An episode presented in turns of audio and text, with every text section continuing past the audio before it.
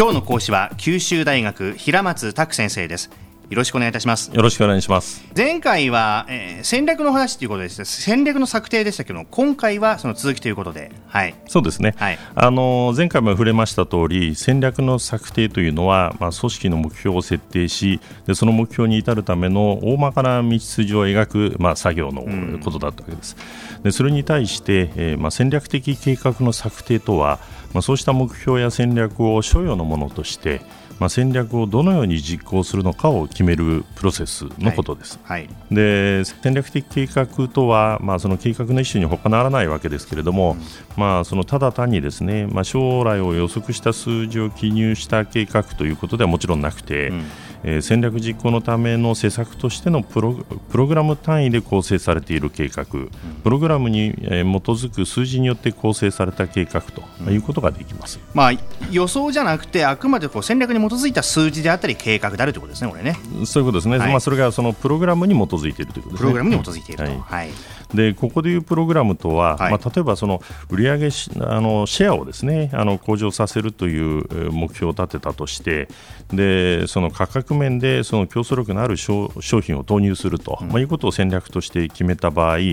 まあ、この段階ではですねその未だその具体的なその政策の形を持たないので、うん、まあ、これはあくまでもその戦略なわけですね。はい、でしかし、ここにですね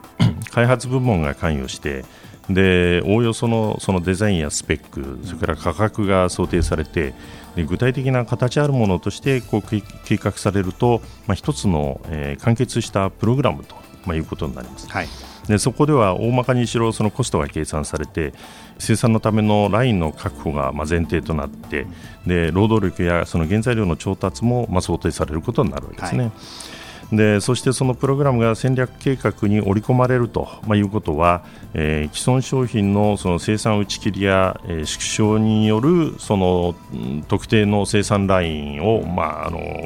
確保するとかですね、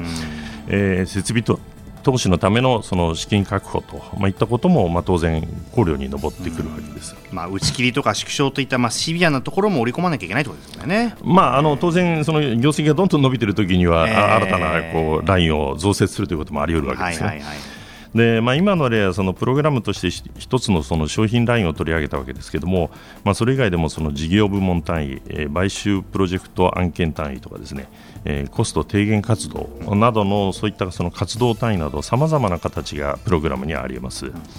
でこうしたプログラムはその業種にもよりますけれども、まあ、短くともその2、3年程度は、まあ、やっぱりかかるということがあって、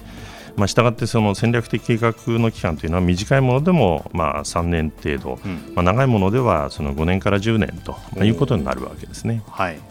でまたこうしたそのプログラムに基づくその戦略的な計画は、えー、主目的がまあ戦略の実行であってで数字上のその厳格なその目標の達成ということではないということを留意しておくことが必要です。数字にこだわる必要はないんですか？そうですね、うん、えー、それぞれのそのプログラムはその、まあ、その角度、確からしさに、はい、まあ、ばらつきがあるのが普通ですけれども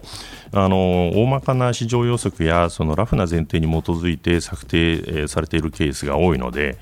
えー、予算の策定とでその予算を守るためのその統制といったこととは、うん、あの明確に違うんだということを理解しておく必要があります。はい、でこのようなそのプログラムをベースとした戦略的計画を策定することにはさまざまな、まあ、メリットがあるわけですね。はいで第一にはその例えば3年間の計画であればですねそのうちの次の1年間の計画をですね、まあ、要するにあの予算のベースとして活用できるということですね年度をまたがってそのお金を有効に回しやすくなるということですかねこれね。そうですね、うん、でもしもその、えー、戦略的計画がベースにないままですね、えー、予算を立てるということになると、はい、その戦略をいかにその予算の中に反映するかということが必要あの考慮が必要になってくるわけですね。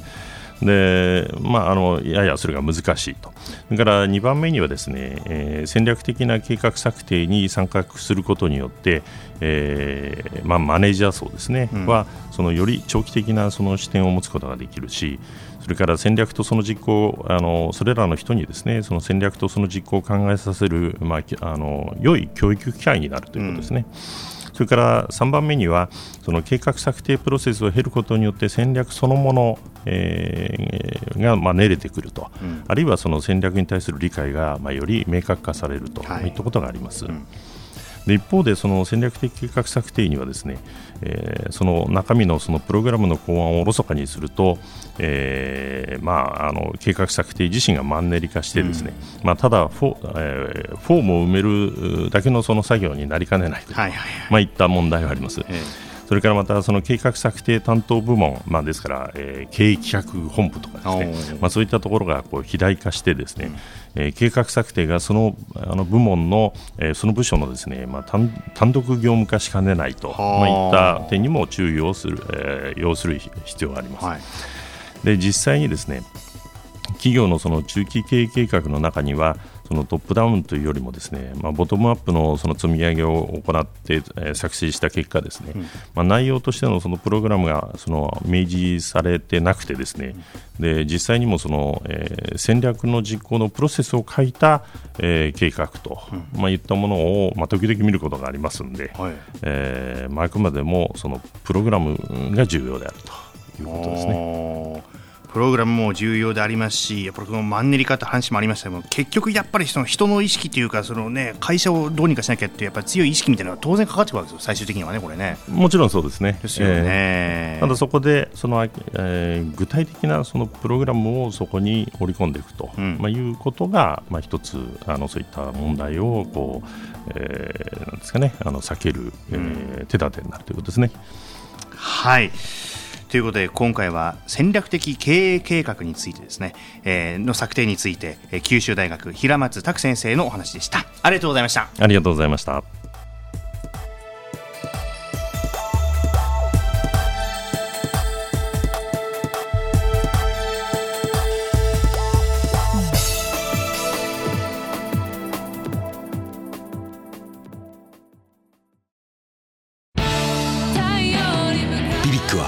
九州で生まれ九州の人たちに光を届けています。九州のお客様が光り輝くように。それが